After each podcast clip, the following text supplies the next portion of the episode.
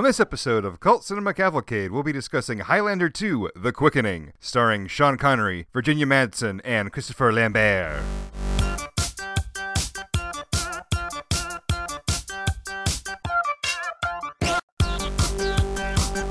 Welcome to Cult Cinema Cavalcade, a movie podcast that features hosts Brandon and Cullen discussing a film considered but not limited to being a cult classic. The episode you are listening to will include plot spoilers and may contain harsh language. Follow CC Cavalcade on Facebook, Twitter, and Instagram. Listen to the show on cultcinemacavalcade.com, iTunes, and anywhere podcasts are found.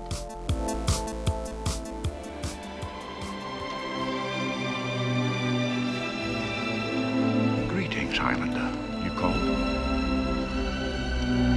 I'm Connor MacLeod of the Clan MacLeod, and I cannot die. I'm Louise Marcus from Flagstaff, Arizona. Say goodbye, Highlander. Why, you going somewhere? This is Cult Cinema Cavalcade. This is episode 84. This is Brandon, and as always with me is your co-hoster, live from Zeist, Cullen. Is the sky orange or is it blue? Stick around and find out. Today we are here to discuss both skies from the 1991 film Highlander 2: The Quickening, as well as Highlander 2: The Renegade version. Cullen, tell us how there can only be two Highlanders. In the future, Highlander Connor MacLeod must prevent the destruction of Earth under an anti-ozone shield as an evil figure from his long-forgotten past to wreak more havoc on his newly restored immortal life. Highlander 2: The Quickening is directed by Russell Mulcahy and stars Christopher Lambert, Virginia Madsen, Michael Ironside, John C. McGinley, and Sean Connery, which if you're in America, apparently for a while it was Christopher Lambert. They didn't tell trailer guys it was Lambert. But this wasn't his first movie that he was in. Right. Welcome back to Cult Cinema Cavalcade. We're celebrating 3 years of this stupid little show with you guys. Right, Cullen? Yes.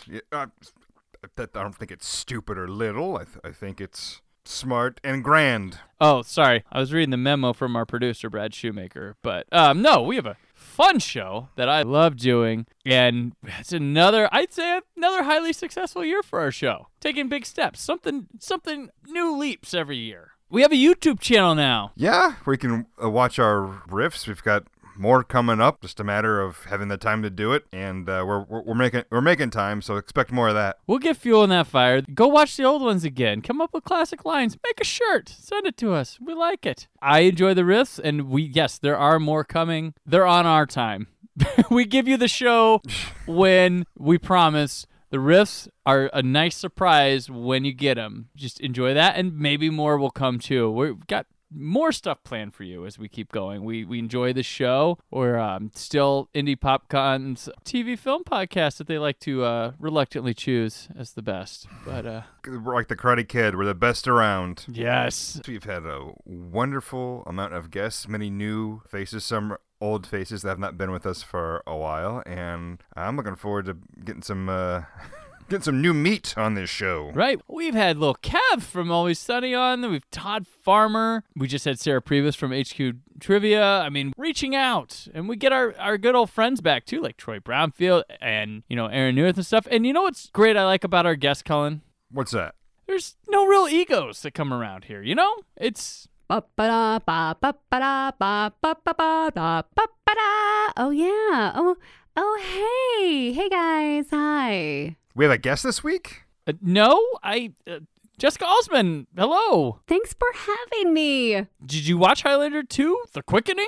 And you want to discuss? No, I did not. Well, have you seen it before and just maybe you want to throw in some thoughts? No, I was thinking maybe I could just hang out for a bit. Oh, we're flattered, but that's not really how it works. Okay, well, I saw on your social media post that I'm tied for the most guest appearances.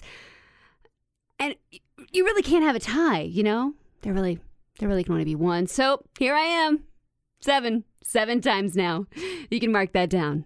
I'm not sure that counts. No, it counts. Yeah, mark it 7, Brandon. Yeah, I want to hear that pencil lead scratch that paper. Marked? Oh oh, yay, thanks. Because, you know, there can only be one that's actually been on the most. So, bye, guys. Have a great show. Okay. Well, that was Jessica Alsman. Like I said, no egos around here. I'm not sure how she interrupted the show, but that kind of goes along with the movie that we watched. I'm not sure how they pulled off some of the things that they did either. Right. So Highlander 2, The Quickening, up front, this is considered not just one of the worst sequels of all time, but one of the worst films of all time, too. The first Highlander, it wasn't a big hit in the U.S. It was kind of an also-ran from Canon Films. It became a cult film here, but go outside the U.S., go overseas, massive hit. It was big time overseas. So when you're like, why'd Highlander get another one? Why does Highlander get a television series? Why did Highlander get a cartoon? Because it was huge overseas. A movie about immortal people chopping each other's heads off got a cartoon. Where there could be only one, which ends in there being one, there could be more. Till it stops being profitable. I get the TV series idea. It's a popular property globally. And at that time, you had the syndicated shows like Baywatch, Star Trek The Next Generation, where you could sell globally and someone here is going to buy it, and you could retell the Highlander stories through an episodic thing. It makes sense. You know, there could be only one. Well, this season, there's bad guys. He'll constantly meet them, and he'll never get to be the one as long as we can keep the show going. Okay, sure. And you have flashbacks. You can play around with eras, bottle episodes, whatever. Okay, fine. This movie, the people who made it didn't even think they were going to make another one. They would have liked to back then, but they're like, okay. But foreign distributors, bonders, or whatever, apparently said, hey, we'll give you all the money you want. Will you make us another Highlander? And they're like, okay, we'd love to. That's great. Lambert's back. Connery was just going to be a small cameo, which I'm guessing was just the beginning stuff. But the investors like, Connery's in this damn thing, or we're not doing it. He was paid $3.5 million for 9 days of work. But yeah, it's like, you guys realize we killed him last time. That was it. We'll just keep him in. No, they wanted him. Like, there was some say early on, like, they were like, oh, we want him all through there. So if something seems a little bit off, weird, that's kind of why they weren't planning on that. So I could see him working while we'll talk about the segment a little bit and my thoughts on it. You're like, okay, that's why he's here. But is it better that Connery's here? Does it help? The answer is no, Brandon. He didn't need to be in this movie at all, as a matter of fact. No. One of the reasons he was in it is because Christopher Lambert wouldn't do it unless Sean Connery was in it. I'm not taking the fall alone. That's right.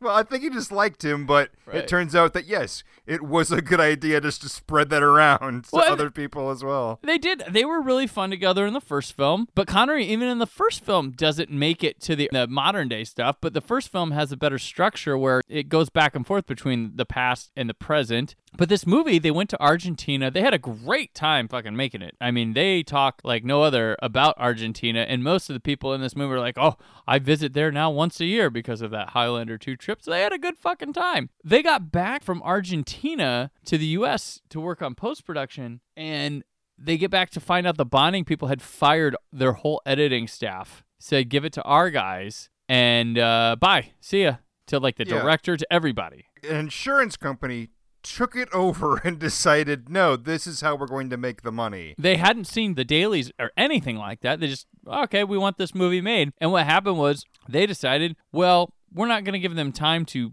do what they want. We just want to edit this and get it in a theater as fast as possible and probably to have as many showings as possible. So 90-minute runtime, no reshoots done, nothing, just there you go. Well, the inflation in Argentina skyrocketed during this time. That was part of the reason that this company grabbed it and took it over, because they wanted to chug it out as quickly as possible before the inflation got any worse. Yeah, so then we wound up, Highlander 2 came out. Nobody liked it. Nobody.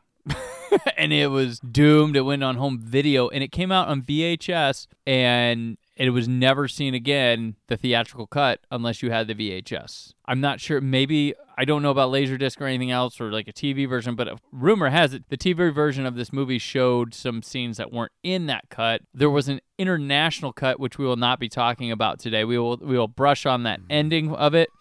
That one, we've watched this movie enough times. That one, and that one you can only get as bootlegs from like conventions and stuff. But that one was 8 minutes longer, had a different structure. Many claimed was still bad, but better than what we got. Which, let's talk about what we got. The first time around. Following the events of the first Highlander, apparently, where everything was happy, the ozone layer depletes, and we start this movie in 1999, where Connor MacLeod and a guy named Alan Naaman have crafted a shield to protect the Earth from harmful UV damage. It's a success, and now the world has a red sky over it. Keep in mind, red sky, because we'll talk about blue skies later. And we then cut 25 years from then, and MacLeod is old, and the world's just gone to shit because it's got a red fucking sky, and things are going downhill. It's just scummy. It's that scary downtown feeling we always talk about in movies a lot. This is what the world is.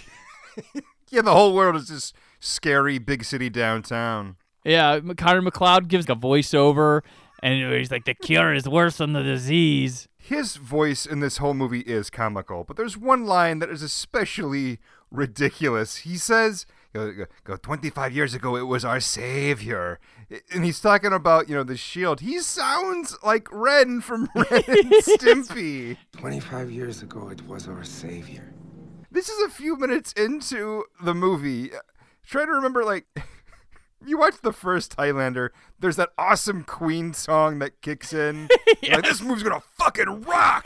And this, it goes from that to some kind of, bullshit future stuff. And yes. Then, it's like, what is this fucking movie? Did you realize they're making a Highlander movie, right? Exactly. What the fuck am I watching? Wait, Connor MacLeod, I knew he was an immortal, but I didn't know he's like some sort of brilliant scientist to, put up a shield on the atmosphere. Apparently he had time between the events of the last movie and this one to get his degree in super science. I mean, whatever the hell he did. I mean, be able to be part of this team. A lot has happened since the first one. And I mean, a lot has apparently happened since the first one. Connor MacLeod, he's an old geezer now. He goes to the opera. By the way, the opera sign, neon. Yeah. What? Yeah. What? It's not a diner. It's the fucking opera. Right. Yeah. Well, maybe since the Earth is pitch black every day, they're like, well, let's get some neons out there. Get the opera going. To get people's attention. Opera, get your opera here. Something about the opera gets Connor reflecting, and here's Ramirez's voice, Sean Connery from the last one who has head chopped off, saying, remember, Highlander. And we get a flashback to the planet Zeist 500 years ago. Yeah, so Ramirez is there. I don't know. It's a desert planet. Some shit's going on. There's a General Katana that this group is a resistance against, and Ramirez picks Connor MacLeod to feel the quickening and lead the resistance against General Katana. And then they dip their hands in some yellow shit, and electricity happens, and he's like, it's the quickening. And they're apparently bonded together. And by the way, that's the only explanation we get for the quickening in either versions of this movie. So it's lightning juice that you share, or what? Yep. So they go to battle General Katana and fail fucking horribly. MacLeod and Ramirez are captured. Ramirez meets General Katana in a sewer that's apparently doubles as a cell. They go before these priests in this trial. I mean, we assume they're priests. We don't know. They're just three people that are standing with lights hitting them. Yes. And I only found they were priests by reading about stuff. So they referred to him as priests, and I said, okay, sure. Well, that might explain some other stuff, like why they don't fight on holy ground. That could have been helpful information to us. Katana, played by Michael Ironside, who's absolutely loving being in this movie. I read that he hated the movie. And I said, everyone hated it. But, he decided that because he one of the few times he had played like an over-the-top bad guy, that he was going to do it as over-the-top as possible to be the most memorable thing in this shitty, shitty movie. Congratulations. You did go over the top. This movie is remembered for that and Christopher Lambert's accent. Katana wants them dead. They're like, hey, it's rebellion. They're going to be punishable death. But the priests are like, no, no, no, no. We're going to send them to Earth where they will be reborn and part of a tournament, to the Highlander tournament, basically. Will we be together on Earth? Well, not at first, but we are joined in a way that can never be broken. Not even by death. When you need me, you'll only have to call my name. I'll always find you. If I win the prize, I'll be back. Just remember the quickening. It sounds like magic. Oh, it is. Kind of. Prepare. Sorry, the writers are retconning the fuck out of the first movie, but here we go. And sends them to Earth. And then I guess the first movie happens. Or as Ramirez says, just remember to say my name. It's what your mother said, Trebek. But their punishment for rebellion is immortality. Got it. There was a line in the script which... yeah, I've seen the script. I don't know why they cut it. The priests explain on Zeist, you're getting banished to Earth, and just so you know, 1 year on Earth is equivalent to a day on Zeist, so you're practically immortal there. That makes some cool sense, right? So they're not actually immortal, it's just time works differently for them. Yeah, well, that was never explained in the actual movie we saw, so... Forgot to mention, before they shoot to Earth, the winner of the Highlander tournament will also be given a choice to be mortal, grow old, and die on Earth, or come back to Zeist and have everything forgiven and be able to live out their life there. Yeah, so the choice is be immortal until your head gets chopped off. And if your head doesn't get chopped off, then you'll just die of old age. Like, just kill him now. Just get it over with.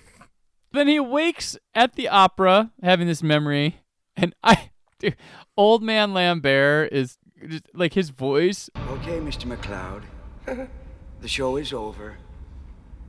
I thought so too, Charlie. I really did.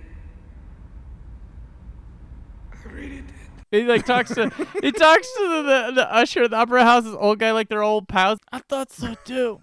I thought so too, Charlie. Oh my God, this is a horrible performance. Like, are you trying to be Marlon Brando? I mean, what are you trying to pull off here, Lambert?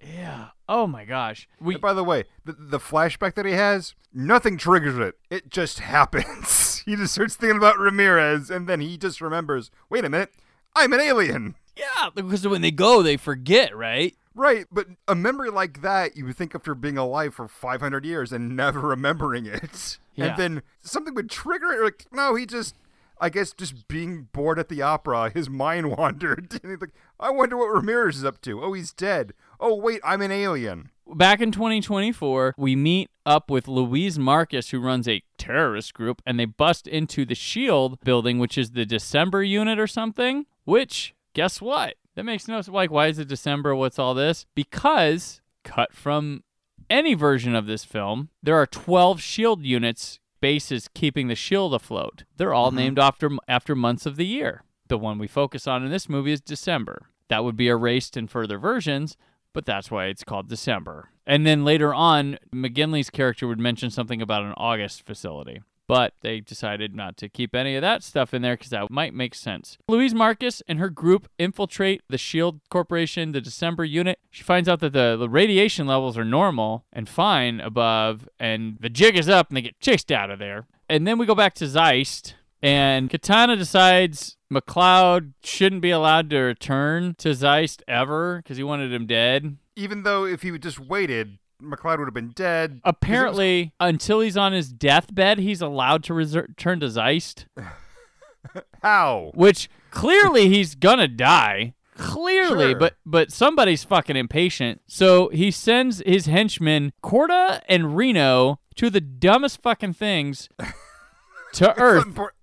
It's not important what their names are. They're the Porcupine Brothers. That's what they are. And one, call them that. And one laughs like he thinks he's in some children's fairy tale movie. These guys are like the hyenas from The Lion King, but dumber. Yeah. Not only are their characters dumber, they look dumber because they're like porcupine men for some fucking reason that's never winged porcupines. It's not enough that these guys are aliens. Like, let's make them look like porcupines as well. Just for kicks. Oh, and have them fly around because why not? Let's make the movie as weird as possible. And not a goddamn thing in this movie yet or till the end ever makes me feel like going like, man, yeah, this is Highlander. This feels like Highlander. No, not at all. Never. Like, there's swords.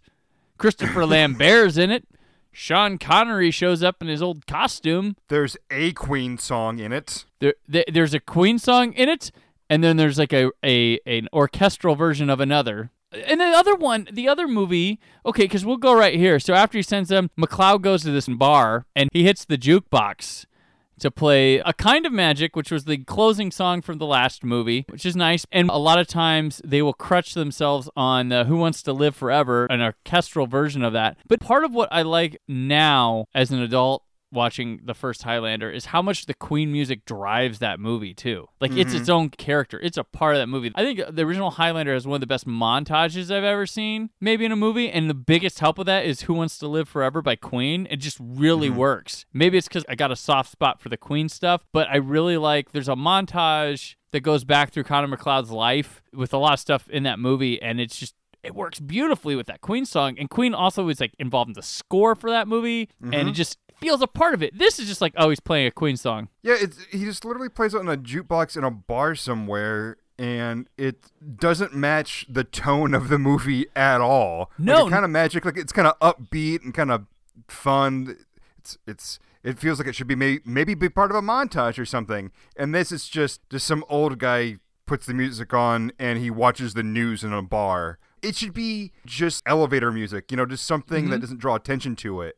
There's something like literally in the background, right? Not this upbeat, fun song. If it would have been in a different moment than a like bar like this, if he's playing something to realize his best days are behind him, and he just wants, you know, something like that. Right. This doesn't translate that way at all. It's like he went into the bar and put on a Dance Magic Dance from Labyrinth, and then just sat down and just enjoyed it. Yes, it's like, that's a great song, but why is it happening now? Right. If they're going to go, I mean, Queen, obviously at this time, not available. They should have found some other band from that time or something to kind of drive the thematic. Because that's what the first one was. It was like music and score by Queen. Like, fucking awesome. This was just like hodgepodge stuff. I mean, granted, maybe they didn't get their way, but I don't think even in their dream version of this movie they were thinking that. But I really think they should have had another band cement their own mark on the film. That was another thing that just made it not feel like a Highlander movie. But yeah, so he's in this bar. Of course he knows the bartender. Some woman there recognizes him, giving him shit about the shield. And she acts the hell out of that scene. And she knows this is her big break, and she acts the hell out of it. The guys come to Earth from Zeist, and she ends up like smashing a bottle on Connor MacLeod, and the bartender chases her out, and he notices his cut heels from it. He's like, oh no. And that's an exact quote. He leaves and runs into Louise outside. She wants this happens to be out there. She just comes down like a fire escape. It's like, hey, like Connor. And she seems to know where he was. Like, were you looking for him? Or what the fuck? How did she? When she changed, she had a thing in her pocket that said find MacLeod and had an address. But I doubt the address was the bar. Yeah, and also, where did she get that from? No, yeah, we have no idea. So she wants his help. He's like, nah, helping you. And then he starts having spasms. And the two idiots show up and attack, and he's like, go hide in this dumpster. And he gets in a fight with one of them that leads to him fighting this one guy on a train, and he pushes him off, and the wheel of the train decapitates it. And then the quickening shit happens, and he's electrified. At this time, the other one's flying around, and some homeless guy's like, hey, man, you got some change or something? I got a light for a cigarette, and he incinerates him. It's like brutal. And That's one of my favorite parts of the movie because it's just so unnecessary. Right? No, it is.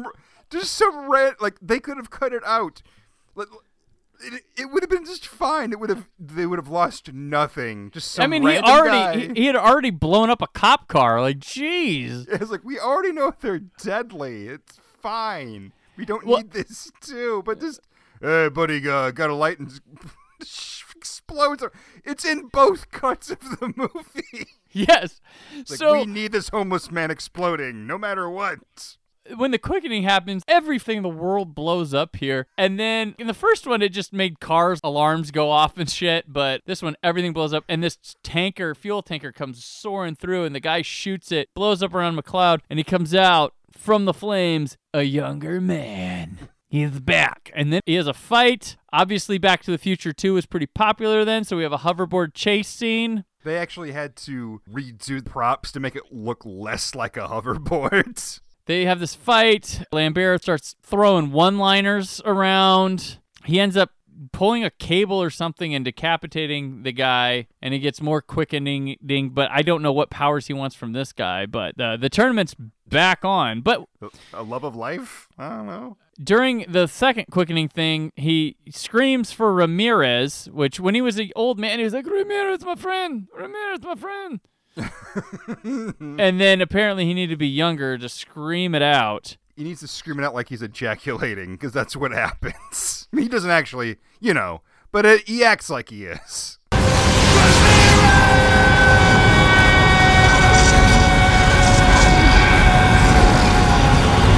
And then Virginia Madsen's like, "What's going on here? You looking good?" And he pulls his Highlander line, which gets him laid every movie. He's like, "I am Connor MacLeod of the Clan MacLeod. I'm immortal. I cannot die." Boning in the gross alley. And apparently she's into it. Yeah, they've known each other for minutes. And he made her jump in a dumpster.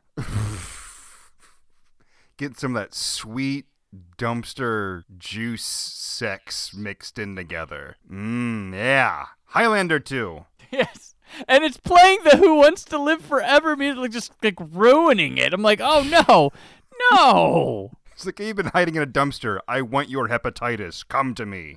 In Scotland, during a Shakespeare in the Park play, Hamlet. It's Hamlet, yeah. Ramirez appears in the middle of the production, dressed as he was, and that's the exact spot, apparently, he was killed in the previous film. He's got this little humorous bit where the guys on stage are thrown off and then get pissed at him for just being honest, but he notices he's in a play and exits. You say humorous, Brandon, but I wasn't laughing very much. No, it's...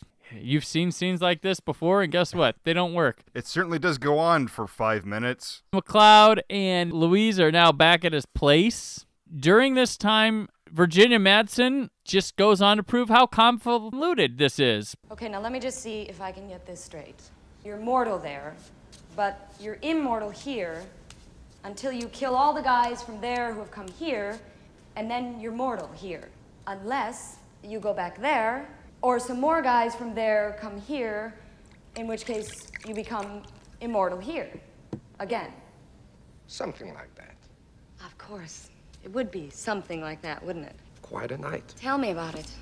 Think I do this every Saturday night?" She said, just as confused as we are, and just as questioning of it as we are, and Lambert's like, "More or less, hey, hey, hey, hey." Yep, and then we go back to Zeist, where Katana's just like, "Yep, fuck it, I'm going to Earth too." And these guys just kind of decide to come to Earth. You just jump to Earth. Yeah, I think Katana, you actually see him get in something, but like the Porcupine Brothers, it's never explained. It's just like, they're there now. Great. It's just like a shot. It's like, boom. Yeah, they glow blue, and then they're on Earth. So he shows up at the scene of The Gathering, the end of the first movie, then winds up on a subway and murders a bunch of people. He first just kills this dude who's watching a movie through his lens, like a Godzilla movie, right? Yeah, and we find that out in the Renegade. Oh, in the okay. Otherwise, it's just like a shitty Borg guy is what he looks like. Yeah, and then he looks at kids like, "Hey, you ever want to drive one of these?" And like, "Yeah." He's like, "All right." So he drives it and crashes it and makes a play on like, "Ha ha ha, look at me, I'm evil." Ramirez goes around town learning of things, obviously in the future. He walks around and goes to a tailor, and his earring is enough to pay for a new suit and for a plane ticket to go find MacLeod. And thank goodness we had this scene, right, Brandon? Because the movie was moving too quickly. We needed just 5 minutes where we just watched Sean Connery get a suit. We get to see Ramirez and Katana just living it up in their new environments. MacLeod goes to a church, where if you notice, they don't bring it to attention to a later cut, but it's his wife from the last movie, her grave, but it's in a church, and Katana confronts him. He has to remind MacLeod that they can't fight because they're in a church. But MacLeod's also like, hey, dumbass, I was going to die. MacLeod goes home to his apartment. He's talking with Louise, who had gone through his stuff earlier. We'd seen like a picture of his wife and him through time, which included the hilarious, apparently he played college football way back in the day. And we have a voiceover letting us confirm that with Christopher Lambert calling out football plays that just so funny. On three, right! Red 36, blue 21, hike. The only way it could have been better is if he did it in his old man voice. Hey, Charlie, on 1, 2, go deep. So she's asking him about his wives, the girls from the last movie that we met. And then something happens in the apartment. A shadowy figure attacks Connor MacLeod. It's Ramirez. And they joke around about stuff while trying to spar each other with some sword fighting. And then he meets Virginia Madsen, and Ramirez becomes Sean Connery in every Sean Connery 90s movie. It's nice to see that some things have actually improved over the years. Is this private? Not necessarily.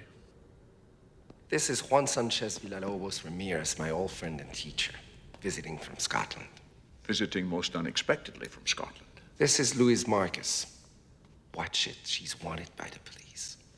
I didn't realize the police had such good taste. We also, during this time, we meet David Blake, who we haven't talked about, but he runs the S.H.I.E.L.D. Corporation. He knows shit's fine up top, but he's trying to make money. We haven't mentioned him because he hasn't come into the movie yet. Right. We saw like a still of him on a TV, and that was it. Yeah, it's John C. McGinley. He's like the bad guy B, Earthbound bad guy. We're like over halfway through this movie, and he's just now showing up. Yeah, he's having a meeting saying, oh, we got things under control or whatever. And then Katana shows up. He has him shot. He gets up. And he kills the shooting guy, which I'll give him this. It's pretty cool death. But Katana does the guy. Opens his mouth. Yeah, completely. He rips his jaw open and then breaks the guy's neck, I don't know, 5 times and then just throws him down. He goes to Blake and he's like, oh, you need a partner. And Blake's like, yep, you know what? I need a partner. This was in front of not just Blake, but an entire boardroom of people. They witnessed a man being shot, coming back to life, and then murdering someone in front of their face. No one screams. No one runs. They just sit there and enjoy the murder. He goes to Alan Naaman, you remember, the guy who helped put the shield up with Connor MacLeod, and he has him arrested, to which Louise then finds out and is like, hey, we got to do this, shut down the shield thing, and Alan, he's been captured and whatever at the Max, which is not the place the Saved by the Bell kids eat. It's a prison. Ramirez is like, let's do this. So they go there, and Ramirez and Connor MacLeod pull up to the drive-through window of the Max and like hassle the guy, and then decided to do their plan, which is to drive straight through the place as far as they can, and they get shot the hell up, which I'll give it that. It's kind of humorous. So these immortal guys just getting shot the hell up, and there's a lot of money on screen during this with squibs and stuff. And so they get shot up. The security pulls up, sees them dead. Virginia Madsen is in the trunk, apparently didn't get hit by one bullet. I know! Like, what? There's no protection on her. Like, she put a lot of faith in these guys to believe that only they would be shot. They're like, oh, they're only going to shoot the cabin. They're only going to shoot this car that's traveling at, let's say, 40 miles an hour through this place. Yeah. Somehow they'll only shoot the cabin. In the doctor's office, Virginia Madsen's getting checked out. She's got some cuts and bruises. The two come to life after the doctor proclaims them dead. They knock everybody out, put on some Max gear, and they head off to split up down some tunnels, and they wind up in a diabolical trap set by Blake, which is this fan that lowers to them. And then Ramirez has some sort of magical power where he can raise it up for a little bit and unlock doors for them to escape. They do, and he dies again. This is the only thing he does in the whole movie. Yep. Brandon, can you name one other important, productive thing that Ramirez does through the entirety of this movie other than this scene? None. But this is it. This is his, we couldn't have thought of something else. And like, you brought him back to kill him again. But, I mean, they're thinking part three because he's like, well, I see you again. He's like, who knows, Highlander? Gives that wink. Who knows? He's like, did you wink? He goes, I don't know. And he winks again. He's like, wait, you're winking, aren't you? He goes, maybe I am. And winks. And he's like, wait, was that wink mean you're not coming out of it? He goes, we'll have to see. And winks again. Now, he doesn't really do that, but that's about what it felt like. I might as well have done it. He dies. Him and Virginia Madsen leave. And then they like stop and come back. Like, no, I want to see this motherfucker die. And they come back and like watch him die. Yeah. What? Which, by the way, more than enough time for Sean Connery just to walk through that open door. He pushed it up enough he could have just walked away. Like, no, I'll just evaporate underneath it, this giant murder fan. They go through this tunnel shit shooting. Then while Louise shoots and holds off guys, Connor confronts Katana. And they fight some more. He falls down this elevator, and they fight. Well, before this, Katana kills Blake for, like, disobeying him. He grabs him by the nuts and throws him out a window. And then he goes up to the top of this place and is like, Connor MacLeod, I'm waiting for you! They fight. It falls down an elevator shaft. Then they get by the energy beam for the shield. And, you know what's funny? Ramirez mentions the whole time, he's like, they'll need both of you to defeat the shield. So he ends up fighting Katana to the shield, and he throws Katana's hands to the shield, which stuns him, and then he decapitates Katana. Virginia Madsen sits in the corner like, I saw what you did, and he's like, yeah. And so he quickens, and then he goes and stands in the beam for the shield, and then it just all blows up. The shield's gone, and you can see the stars in the sky. They were right. Everything's fine. And then him and Virginia Madsen look at each other, laugh, and then we get a freeze frame on Connor MacLeod. Like, ain't that some shit? And Ramirez is like, remember, Highlander, blah, blah, blah, blah, blah. And I'm still wondering, like, what was Louise for? Like, you said you needed both. Did we just need a witness? Like, well, I guess she was there, like, to hold off those guards so they wouldn't attack MacLeod when he was fighting Katana. I guess that's the only thing that she does when they're inside the facility, right? That's the only productive thing she does. That's why she was in the back of that car, she could hold off the guards eventually. And I like, she picked up an outfit, but not like when they first left. When they first left the doctor's office, they were dressed in shit, and she wasn't. And then somewhere along the line, she changed clothes. Yeah. She didn't get bullet holes, you know, all through her body. I don't know why she had to change. God. And also, MacLeod gives her that semi-automatic rifle to fight off the other guys. Like, hey, here, person who's never fired a weapon as far as I know, it's up to you now to protect me. I gotta go shut this beam off, I guess. Before this, I had seen Highlander 2: The Quickening one time. I rented it on VHS back in the early 90s, probably 92-ish or so. I hated it, and I never went back until now. I never even watched the Renegade cut, even though I was curious. It was like one of those things like, I want to see that sometime, and it wasn't until now that I could see it. But going back to watch the theatrical, I was like, maybe it's, I mean, it's probably bad, but maybe it's not. This is a fucking mess. Yeah. After I watched the theatrical cut, I texted you and I said, I watched that whole movie. I couldn't tell you what happened. I didn't know what Katana wanted. Well, it's so stupid. He wants MacLeod dead when he just would have died of old age anyway.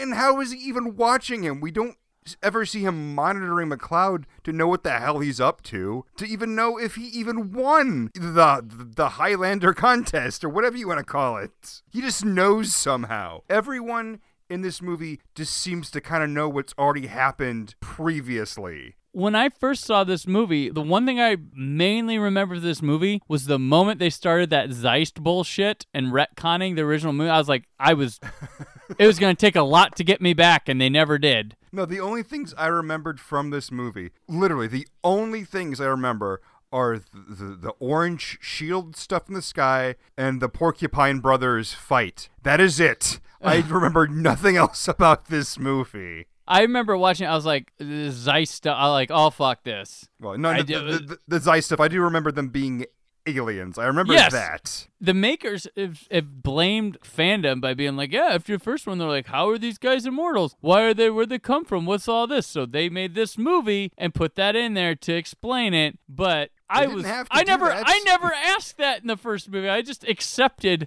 what was going on. I was like, okay, just, well, this is a fantasy story, so fantastical things exist. Mystical shit. That's what I chalked it up to, and I moved on with my life. They metachlorians this. That's what they did. Oh, yeah. With the alien shit. Like, that doesn't help anything. It's just a bunch of... useless exposition. Yeah. And this is before, like, people were getting exposition heavy with shit. This is... Yeah. This is the... Oh, my gosh. Oh. Enough of this useless banter. I shall be on my way and leave you to converse with your scum. Farewell, dear shithead.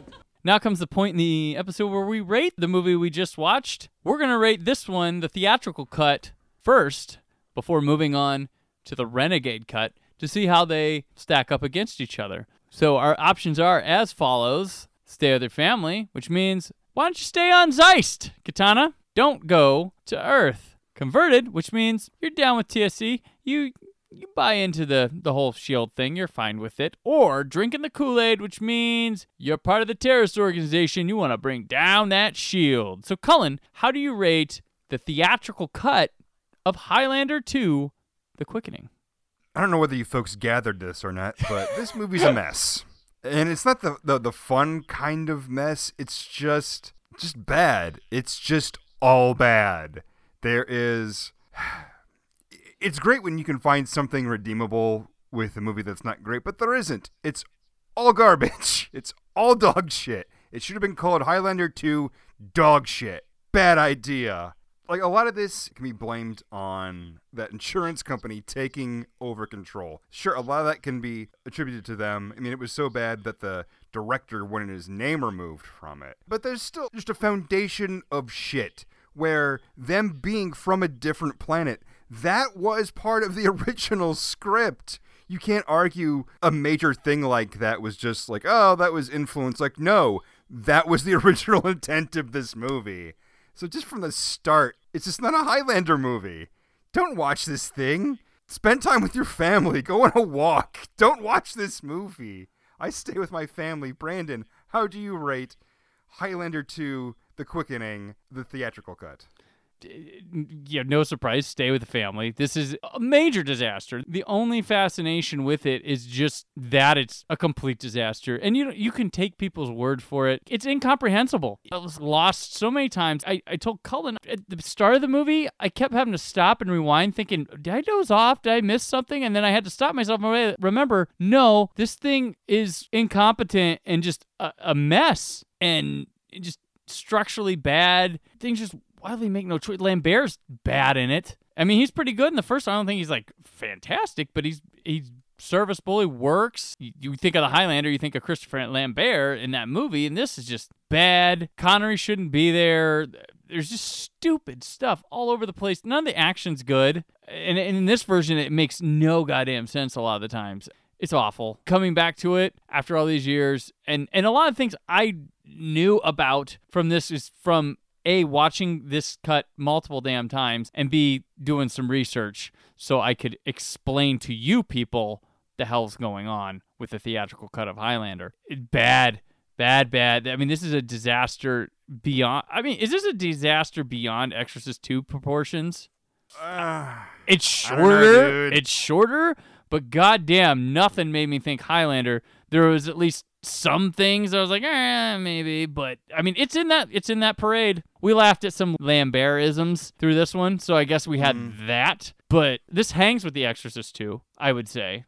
Like, if there's a classification for what kind of bad movie are you? A bad movie that isn't even fun to watch. It's in that category. It's in that kind of competition between those two. It doesn't understand. What was good about the first one or where to go with it. I'll give it this. It's nothing like the first one. Well done. You didn't copy yourself, but shit. Same with Exorcist 2. You were nothing like the first one. But you know what? The Exorcist 2 at least wasn't made by the same people who made the first one. Yeah, that is the one compliment that you can give it, that it didn't repeat the first movie. They made a different movie. Unfortunately, it didn't feel like a Highlander movie at all. We'll be back in just a moment. Hi, I'm Tom LaBrie, and this is Night Comfort, brought to you by LaBrie's Waterbeds. We're always here with some pretty good movies and some easy conversation. As I've said before, fall is one of my favorite times of the year. It was in October of '76 that we began sponsoring the all-night movies here on TV 40. So this time is special to all of us at LaBrie's. In that time, we've shown thousands of movies, and we've grown from one small store to three major showrooms in Sacramento, Stockton, and Pleasant Hill. And we continue to give you the best of night comfort for your bedroom. Watch this. LaBrie's Waterbeds presents hot savings for the cool nights of fall. The Autumn Oak Room Group with 6-drawer dresser, landscape mirror, and 2-drawer dresser, just $3.99. The Autumn 4-poster waterbed with country charm is only $2.49. The convenience of soft-sided flotation begins at only $1.99, and no payments and no interest till 1987. The leaves are falling, and so are the prices at LaBrie's. So now we'll move on to the hot... It looks so good. Hello. Aaron Neuwirth, welcome back. So guys, this most guest appearances thing you posted, I'm a legit 6. You sure are. Now let's talk about something. I've been here since the beginning. Do live episodes count? Especially live episodes that you don't release? Yes, they do. It happened. People showed up. But did it happen? I wouldn't know. For an audio program, I've only seen photos. Aaron, do you want us to mark a 7 for this appearance right now? But we Do you can't. Want us to mark a 7 for this one, Aaron? Really? Sure. You want to stay and talk about Highlander 2? Hell no. But guys. Yes? There can only be one, and it's me. He has no idea he's still tied, does he? Nope. Now, we will talk about the Renegade version of Highlander 2. The people who made this film, of course, were unhappy with that version and felt there was a good version of this movie that they weren't allowed to put out. So, getting their footage back, putting it together in the order they wanted, redoing some effects. They even shot a new sequence. This is 4 years later. They shot a new sequence and got some new voiceovers, took out some things. It's a completely redone movie. This is what shocked me. There's a car chase in this one, Cullen. Mm-hmm. That was a reshoot 4 years later. They to make for this version. How did they get Virginia Madsen to agree to come back for that? Yeah, no shit. I get Lambert. Ironside will do it, but her, I'd have been like, fuck off, no. Yeah, I can't believe that happened. Like, I couldn't tell the difference between the original movie and that sequence. I had zero idea that it was new. And good on them, right? I guess that works. Yeah. Seamless. But there was stuff in the original version that didn't make sense that is a little bit better now. For instance, the end fight scene of the last movie was actually 2 fight scenes. We'll get on that. But like, that's something. The order of things is different. Here, in this one, we get some text to start the film that tells us the year is 2024. Pollution destroys the ozone layer. An electromagnetic shield protects Earth. A group believes the ozone has repaired itself. Many are not sure. No one really knows, though. And we open up at the opera with MacLeod already there. And you know what I kind of like about this opening? It's already improved right here, and it's not the same, but it's reminiscent of the opening of the first movie where he's at a wrestling match, and he's a young guy at a wrestling match and winds up in a Highlander battle in the parking garage of the arena, which is kind of cool. This, he's an old man at the opera.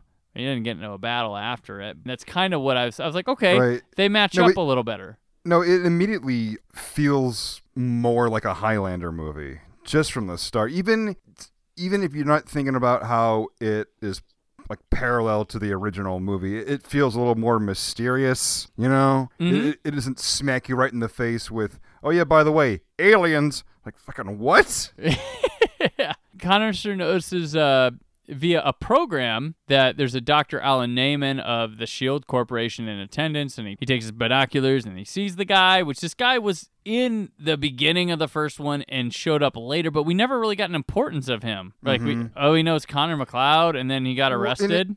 And it says the name of the company right in the program as well, whereas before we didn't get it until... I didn't even know that was like a significant thing. I thought that was like the name of a news network, which I didn't realize it was actually the name of the company that runs all the S.H.I.E.L.D. stuff. Mm-hmm.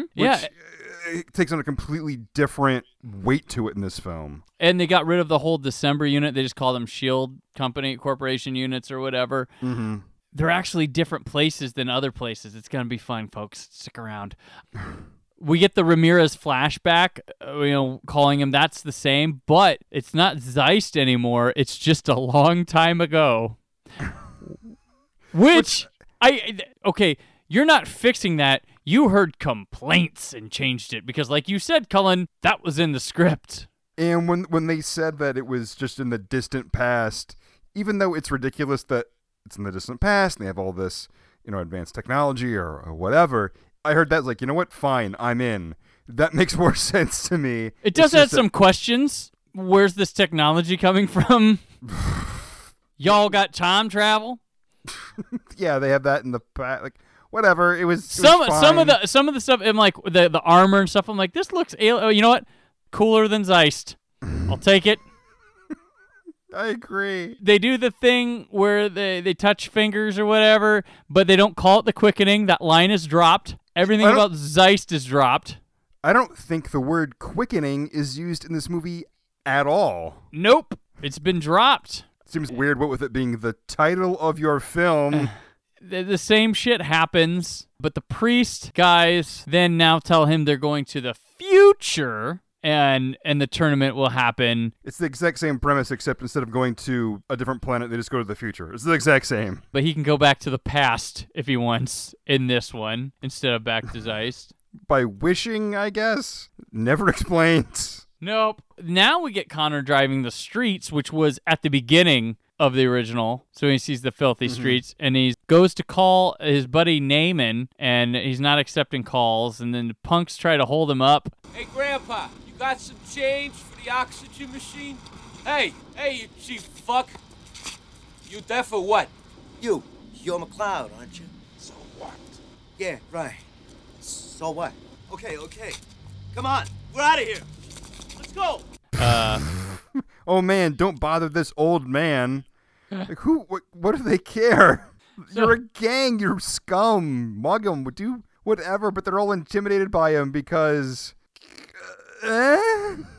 Just because of who he is? Maybe it was like, man, this guy don't give a shit. And that guy's old as hell. He's tough. Like, you don't know shit.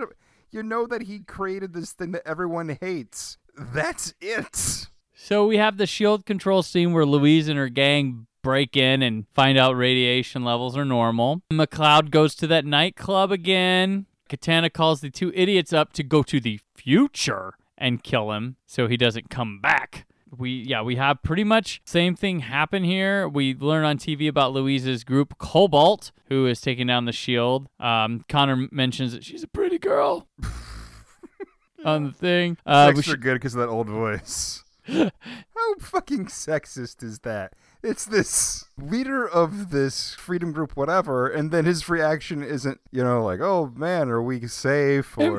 Impressive. Yeah, exactly. Like that, oh, man, her and her group broke into this facility and, got past all those guards. Although, to be fair, some of those guards literally were looking the other way. So apparently the plan of Cobalt was, let's zipline down this dam and wait for the guards to look the other way so they won't see us. Mm-hmm. And so she does all this, and his reaction is, that's a pretty girl. Like, no, fuck you, dude. We have the same thing happen where he gets attacked by Tweedledee and Tweedledum, and he screams for Ramirez. The shield, we might mention, is blue. in this version. Yes, and that makes it a lot more aesthetically pleasing.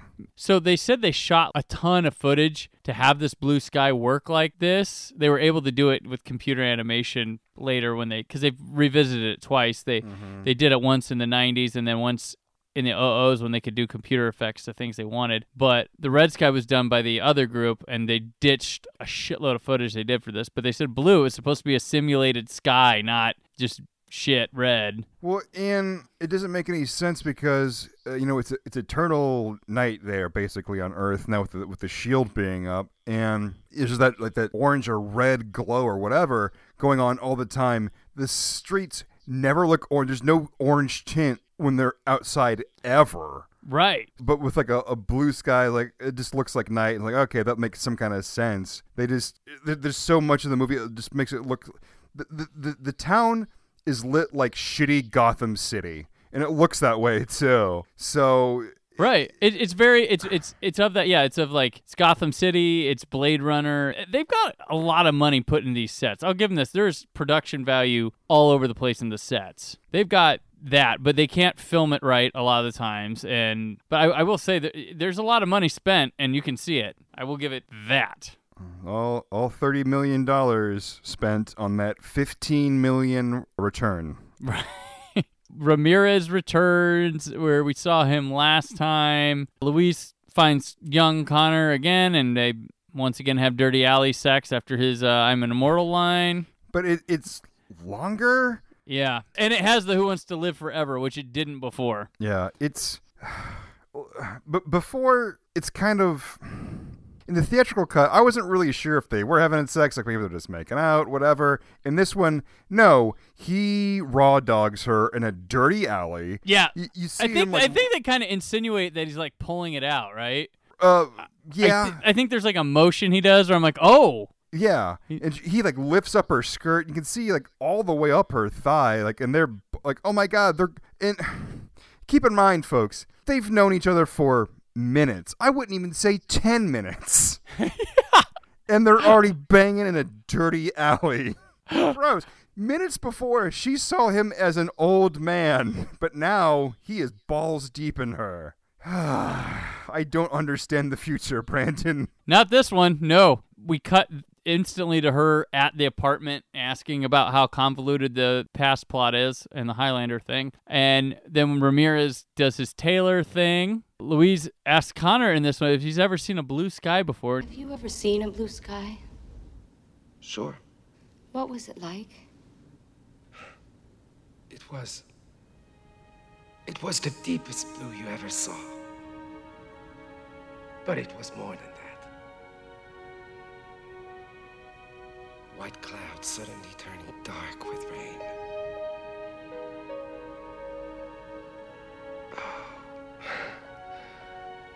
And the smell of grass after the storm. Red leaves in fall. Snow in winter. It was beautiful.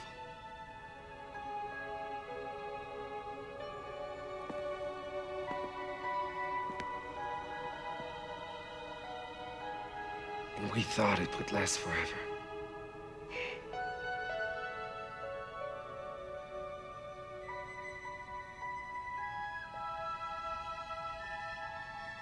I wish you could have seen it. So do I.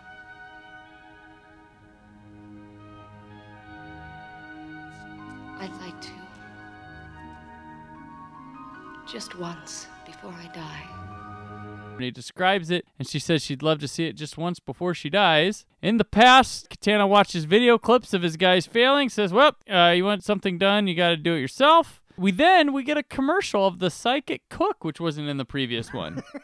Yeah. I wrote down in huge letters, psychic cook. You mean it's the best part of the movie. Right. That was pretty funny. This is where he does the subway thing. He drives it, killing everybody off the rails. Brandon, can you answer a question for me? Sure. Why did Katana do this? Why did he lands on a train and just decides, I'm going to drive it faster than is possible, because it goes over It's like over 500 miles an hour, right? Yeah. It looks like a shitty, shitty music video.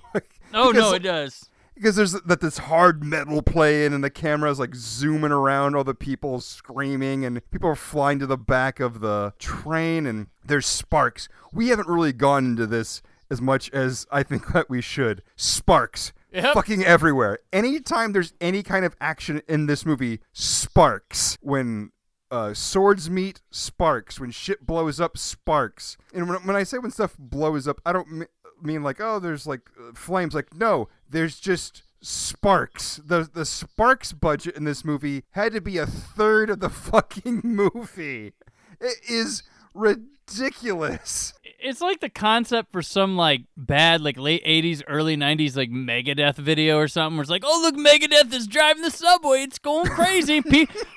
People are not just scared of the music, they're scared of the subway ride. That's right. There's sparks and lightning firing out of it. Like what the how the fuck is any of this happening? Does he use magic? I mean, what the fuck is happening in this scene, Brandon? Yeah, and this guy, this Katana guy, I mean, we go from the Kurgan in the last one, played by Clancy Brown, and like that's, to me, is an iconic role. That dude scared me when I was a kid and I watched that movie. He was fucking scary. I actually thought, maybe Connor MacLeod loses this. This guy's so scary. I always look back, I'm like, man, the Kurgan was one scary motherfucker. It was a great role. Clancy Brown nailed it. He had jokes, but they were like the kind that just made him scarier. This guy just, fuck him. Like, you're annoying.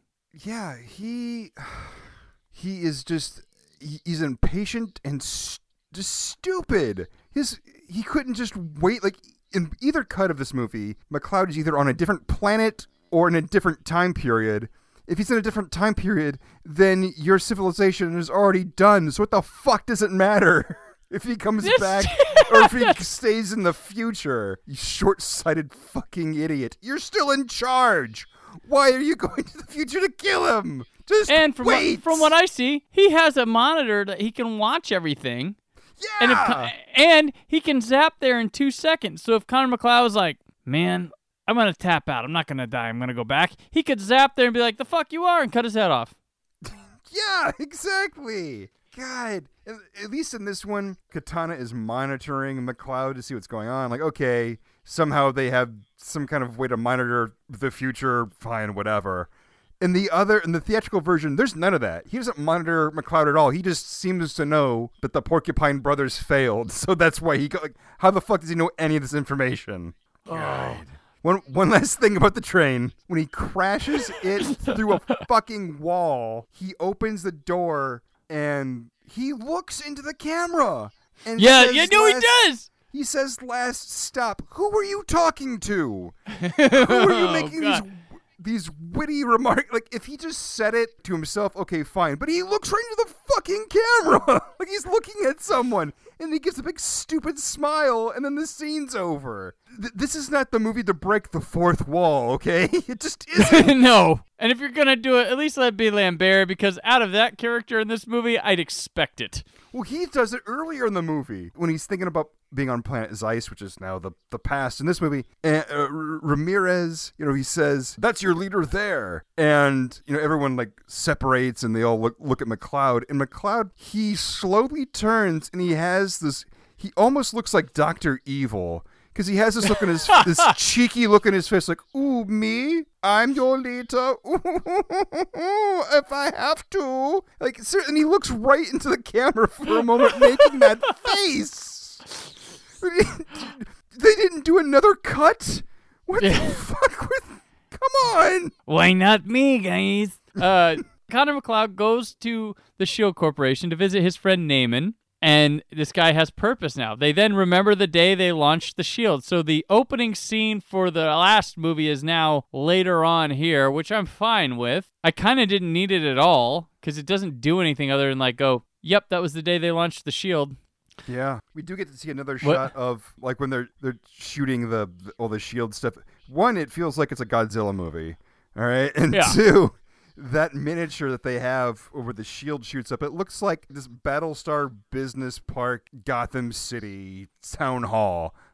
and also shoots lasers. Naaman reveals to Connor that the radiation levels on the shield are normal, and if you go above the shield, you can see it for yourself. Naaman gives coordinates as to where he could do that. Blake, the guy in charge, played by John C. McGinley, who, if you're wondering why he's weird in this movie, he was trying to play this part as Orson Welles.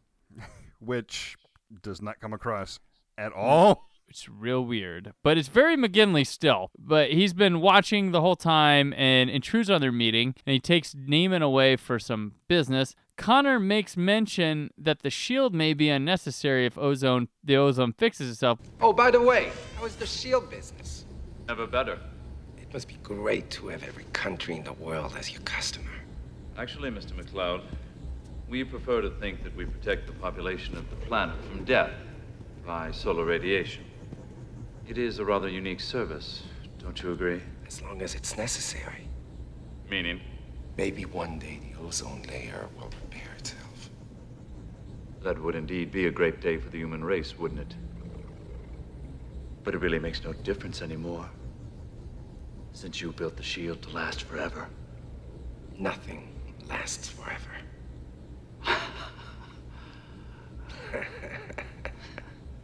We then have Katana. He takes a cab to a building with a zany cab driver. This was in the last movie, too, but he then tries to tell him to stop by punching the window and then going crazy, and the cab dude's losing his shit.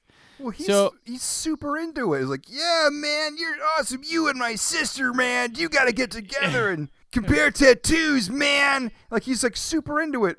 But then once he starts breaking, well, because Katana already broke his windshield.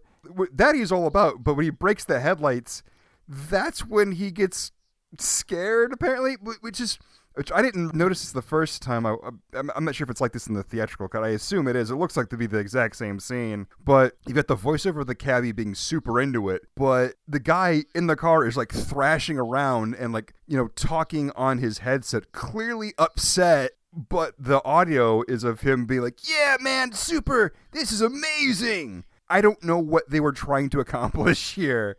Like, how he's all into it and then is immediately flipped. Like, oh, wait, well, my headlights. Well, that's the line. Don't break my headlights. That's when I get concerned. Never mind the giant broadsword that fired past my ear to break the windshield. No, headlights. Headlights are the line. Ramirez is on the plane at this point, heading off, hitting on women and stuff, and he watches this horrifying training video. Plane crashing, which is up there with the psychic cook guy kind of thing, that style. I don't know why they would show a safety video in the middle of the flight instead of the beginning, but whatever.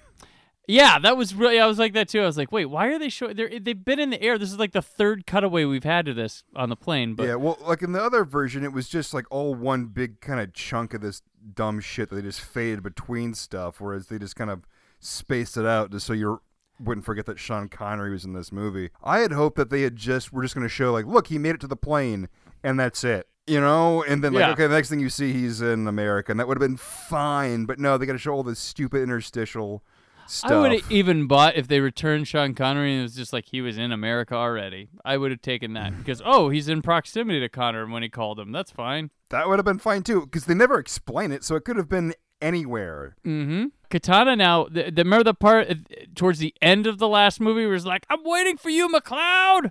That happens now. It makes a lot more sense. This is a back and forth between Ramirez and Katana at this time. And then at the building, this is where Connor's by his wife's grave, and we get a flashback of her dying because of the UV ray poison of the ozone depletion, and she makes him promise to do something to stop it all, which makes sense as to why he's involved with the damn shield. And we reveal, as we pull back, we see she's in a room with like a shitload of people dying from this. Yes, that shows a lot more weight.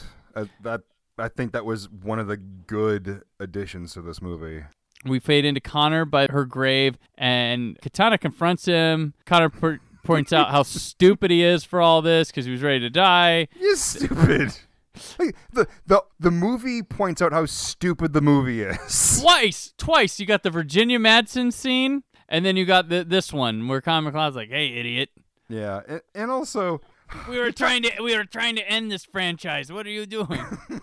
Katana! Katana was on top of a building yelling for MacLeod, so it doesn't seem like he knows how to find him, and then... Or wait for him! I'm waiting for you, MacLeod! And then the next time we see him, he's just like, ah, I'm here. Like, what? Why didn't he be like, happen? Didn't you hear me yelling at you from the top of the building? This is also the scene where they're about to fight, but then Katana says, like, oh, no, it's holy ground. We can't fight here. Okay, here's the thing. In the original theatrical cut of this movie, they're aliens. So why the fuck would they care about holy grounds at all? Right, yeah. At least this one's like, all right, well, they're the same planet, so it's a little better. It felt less stupid to me. Right. You know, he says he like pisses Connor off being like, you know, I like this place. I might stay. And tells him ashes to ashes, dust to dust. If you don't use it, it's going to rust. And then he like disappears. Like Connor blinks and he's gone. It's like, all right, well, glad that scene happened. Like, that cemetery scene, like, I guess when you put the flashback of Connor's wife covered in burns, I guess it's better to have that scene, but in the theatrical cut, like, why was that even there? They don't fight. Like, he already knows that he's on the planet, right? So why do they need to do this? This is now where Louise wanders Connor's home and finds all the belongings with that great football moment. On three, race!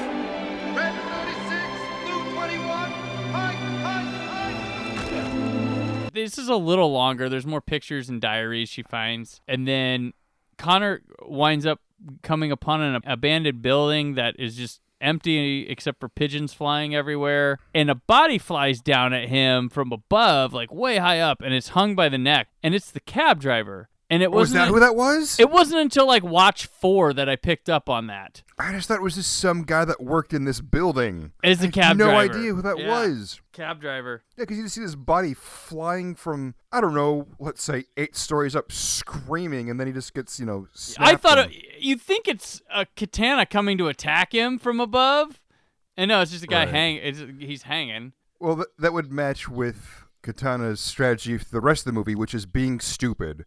It would make sense that he would just jump and scream and announce his presence. From high above, he likes to do that. Connor takes the stairs with his sword drawn, and then Katana attacks, and they have a duel, which ends in Katana sending Connor flying down on top of an elevator, down a shaft, and crashing to the ground. And again, more sparks. So many sparks.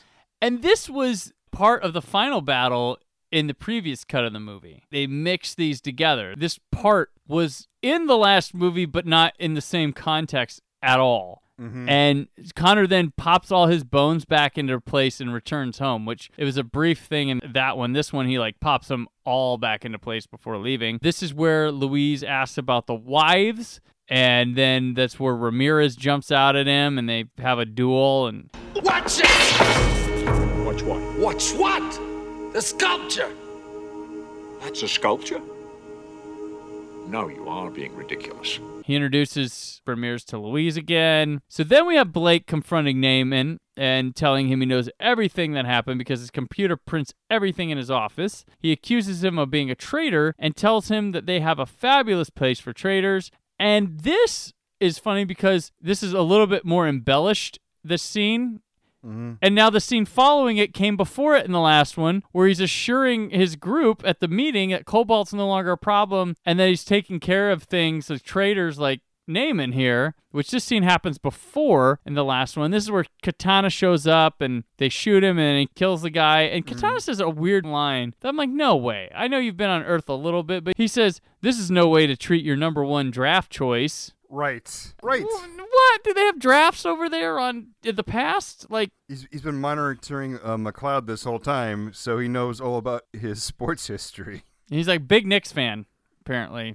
This Katana, that's what he likes. Ramirez questions Connor why he would create the shield, and then they plan to stake out the system failure at the coordinates given by Naaman, who Louise then tells them has been put in the MAC. So a little more depth to that. They do their drive-in thing at the facility, to which Connery tells him, hit it, dude.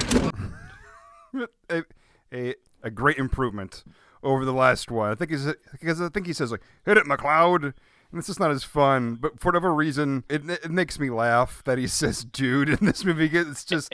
It's a thing where they make Sean Connery, because Sean Connery saying something that was normal would sound funny. Right. Like, remember, you're the man now, dog. Right. Yeah, no, that's exactly it. You'd always have one of those. Mm-hmm. This is where they appear dead. Louise is in the trunk, and then they come back to life in the emergency room area thing, taking the security office. They split up in tunnels to find Naaman here, and Connor and Louise go, and they're just like, yo, you can go by yourself, Ramirez. They find him, and he gives the coordinates so they can see for themselves that the sky is good, and he mentions that they did the right thing to build it, and Naaman dies. He gives them the coordinates so they'll go above the shield, right? But that's what those coordinates are that he's giving them. Yes. The original coordinates he gave was like of a system failure. And then Blake and Katana are listening into this whole thing, and he assures Katana that nobody gets out of the Max. And when Connor and Louise meet up with Ramirez, we have the locked in the room with the fan scene, and Ramirez doing the same thing as he did before, winking, sacrificing himself, and... What is the point of that room, Brandon? Don't know. It's a trap! That giant fan, like, that room is for nothing other than killing people. Because there's just a giant fan that slowly lowers down. What other reason would that room exist other than to kill people? Katana says it's showtime, and he takes off. And Connor and Louise take a truck and head out, and they run over Katana on their way out. But he's latched on and attacks them as they drive through the mountains. Connor and Katana fight atop the truck, and Connor manages to knock him off of it. They pull off and find their way to the shields, the ceiling, through a tunnel with a ladder and energy beams wildly shooting at them. And also, does OSHA not exist in the future? There are sparks and like lightning firing back and forth through this tunnel that can only be, like, it's the only way to, get through this area to get to the top. I just thought, like, this is terrible safety regulations on this. They wind up atop a mountain just above the shield, and they see the sky is blue with clouds and the ozone itself. Louise is smitten by it, like, oh, it's a moment of beauty to see. And see, that's where they should have raw dogged. That would have been fine. Oh, yeah. That's romantic and, well, I don't know about romantic, but it's better than Crime Alley. Yes. Conceiving Catwoman. Blake is telling Katana he has no idea where they are. They disappeared 24 hours ago, so like a day's passed. And it feels like seconds, but a day's passed. He's freaking out about Connor getting the coordinates from Naaman and figuring it out about the ozone layer and that the company will be doomed. Then he blames Katana for fucking up, and this is where Katana grabs him by the balls and throws him out the window. Which makes me wonder, why did Katana team up with Blake? Like in either version, I don't understand why he comes in and wedges his way in. I want to say like he researched or he knows what was important to Connor MacLeod or something about the shield, and he knew he was against it. And I'm not saying this is in the movie, but exactly. I'm saying like he knew that would be the place to find MacLeod was coming after, and that would be the place to piss him off or something like that. If they just showed us any information on how he knew that, I would have been fine. But instead, he just strolls up. He'd been watching videos up till that point. I'm not saying it's good. I can draw that, but it's not there. Because he just literally shows up at the shield place. You don't even see him walk through the building or the front door or anything. It's just the boardroom, and then Katana just walks in. I'm not saying it's logical or it's there. I'm saying I can create steps to go, all right, I guess you could say that. I'm not saying they did. I'm not saying it makes sense. That's all I was trying to do there. Sure. I just wish the movie doesn't do it. No. I wish the filmmakers would have done that. That would have been great. And in the other version, it's fucking worse. Yeah. So somehow Connor is at the heart of the shield already at this point, and he's confronted by Katana. But, exactly, but somehow. But this one, the Max and the Shield Corporation are clearly two different places. They felt like one place in the last one, didn't they? Oh, absolutely they did. Like, I didn't notice the difference. I thought it was too, but they're two different places. So they begin their duel. This is the half of the final battle from the other one. Connor wins, of course, by cutting off Katana's head, saying, "There can be only one." He absorbs him. Louise, who in this one has done nothing right now but show up here. Yeah, she was in the back of that car for no reason. She endangered her life for no reason. She doesn't get the rifle to shoot the guards. I think the most of what she does inside this facility is look at Connor after the fight's over. And so now we're in the Renegade version, so when Ramirez says, we're going to need you both, we're going to know, right?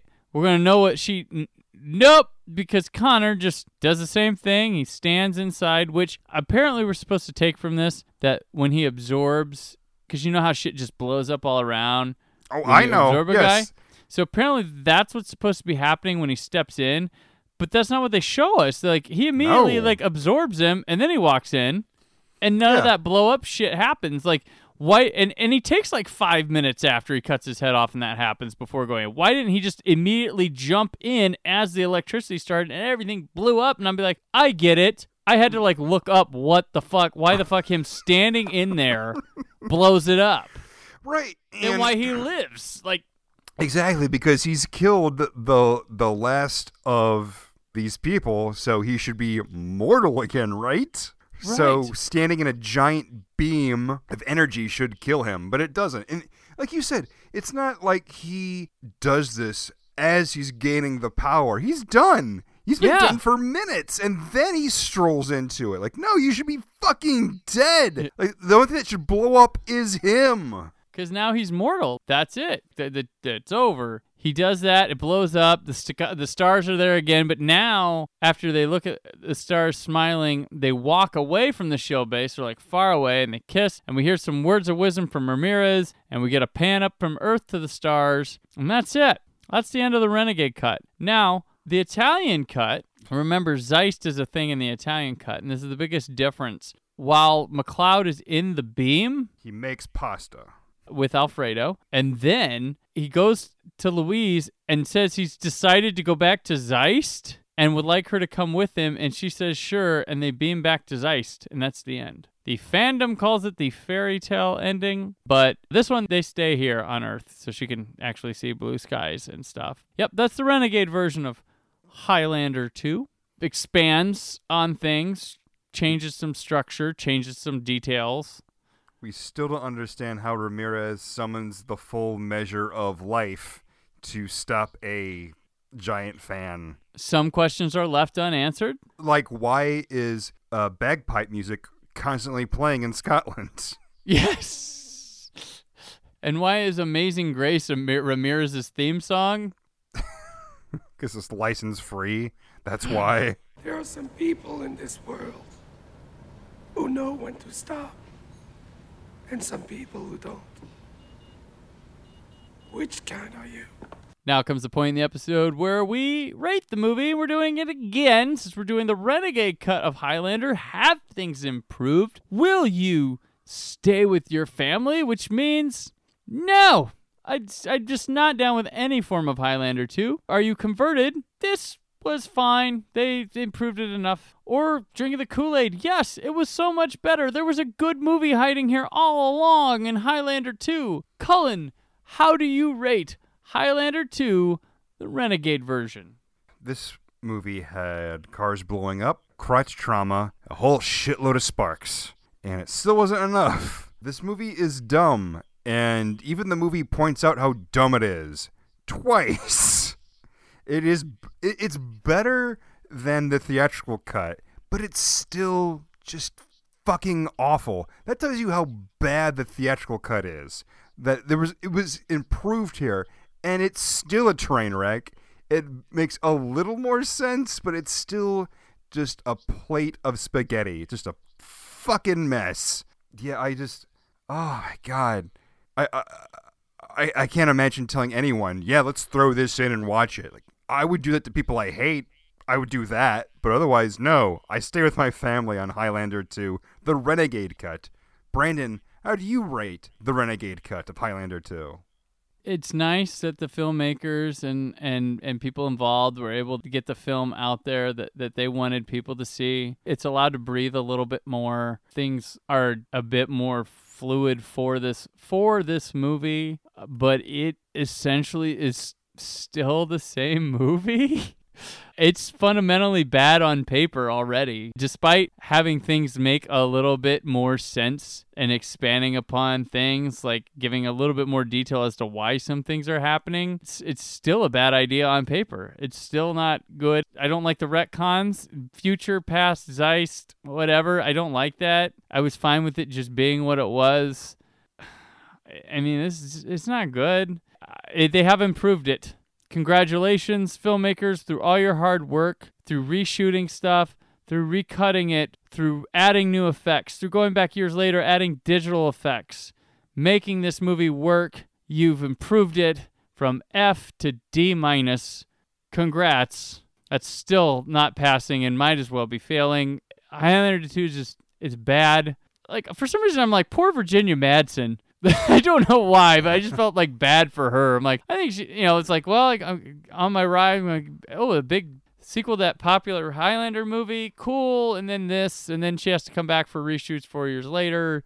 And I feel like this kind of maybe like derailed wherever she was going. I mean, she would have Candyman later, but that was like a very low level underground movie. I feel like she was on a rise, and this clipped it. Yeah, well, she auditioned for the female lead in the first Highlander, but she didn't get that part. So that makes it even worse that she didn't get that part. It's like, all right, well, you know, I'm in this sequel. That's cool. And then it turns out to be this fucking just mess of a movie. Because, like, Lambert, like, this is it for him. Like, Highlander, we know that.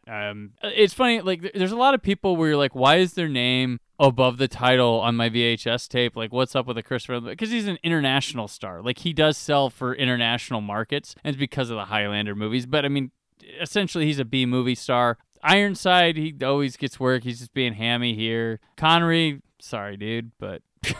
Hope you enjoy your new kitchen or something. But McGinley just doing character work, but just, I don't know. They're just, this movie's, it's so bad. I watched it a lot for this, and I just could not find much every time.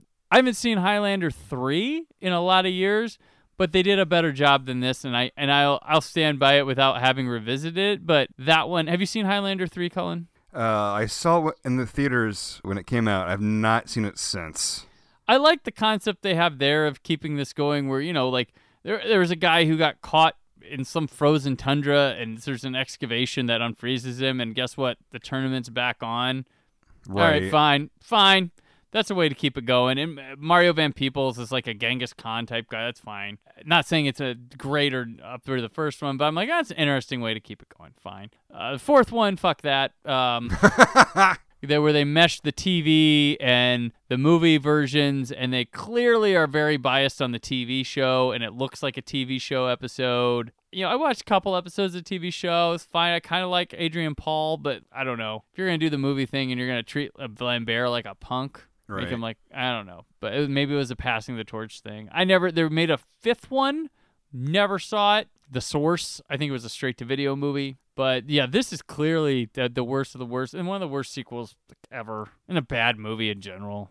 There's just nothing redeemable about this movie. No. And, I mean, I have a fascination with trying to, like, see things that were, like, terrible like this and, like, what went wrong and, like, all this. But, like, it's just, no, I did too much for this episode on this because there's nothing you can find. There's nothing fascinating about going back and seeing this fire burn. Like, it's just... It's bad. Here's an interesting fact. There's a credit in both versions of this movie for the documentary of the making of Highlander 2. I've never seen that before. It's crazy to me. And it's not just something like, hey, make sure to watch the making of. Like, no, there's like a directed by credit for the making of this movie and like some other credits. In this movie, I've never seen that before. That is crazy. Which I can only imagine is like Hearts of Darkness. I mean, right. It has to be with how much fucked up stuff happened with this movie. Oh wow, yeah, out of control. You and my sister, man, forget it. I should introduce you two. You can sit around and compare tattoos or something, man. You're crazy. What next, man? On the next episode of Cult Cinema Cavalcade, we'll be discussing Deathstalker 4: Match of the Titans from 1991. We'd like to thank you for always listening. To those who have been listening for all three of these years, I mean, anybody that listens, mentions our show to us in passing, likes something, it means the world to us. Really, we give you shit, but it makes it feel like, oh, okay, it's not going to dead air. We know our show's not going to dead air. We see numbers, but it's just like, okay, somebody I know has listened, so thanks. Cullen, you got any memories from year three? Favorite moments? Well, I know my favorite thing about year three. Tom LaBrie. What's it like just before Tom LaBrie comes on the set? First, we make sure the lighting is correct. We check the cameras to see they're working properly. The floor crew goes over the set to ensure that everything is there that's supposed to be. And the technical crew makes sure the microphone is okay. At this point, we tell Tom he's about to go on the air. 10 seconds to air! Our directors tells everybody to get ready.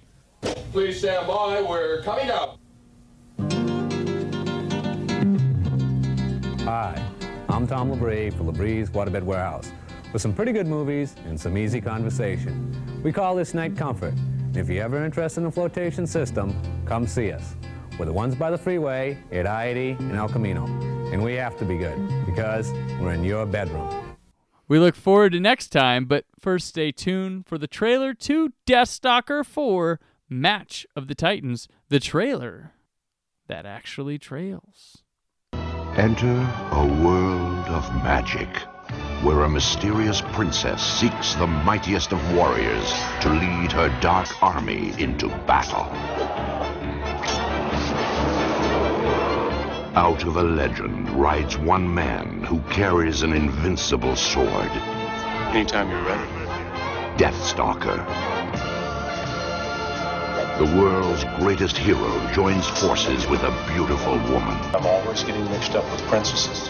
A kingdom of hidden dangers where dark powers give rise to terrifying demons and brave men fight an awesome evil that seeks dominion over all. Where the might of the sword battles the magic of the sorcerer, and around every corner waits a new adventure. Rick Hill and Maria Ford, together in the #1 best-selling fantasy adventure series of all time, Deathstalker 4: Match of Titans.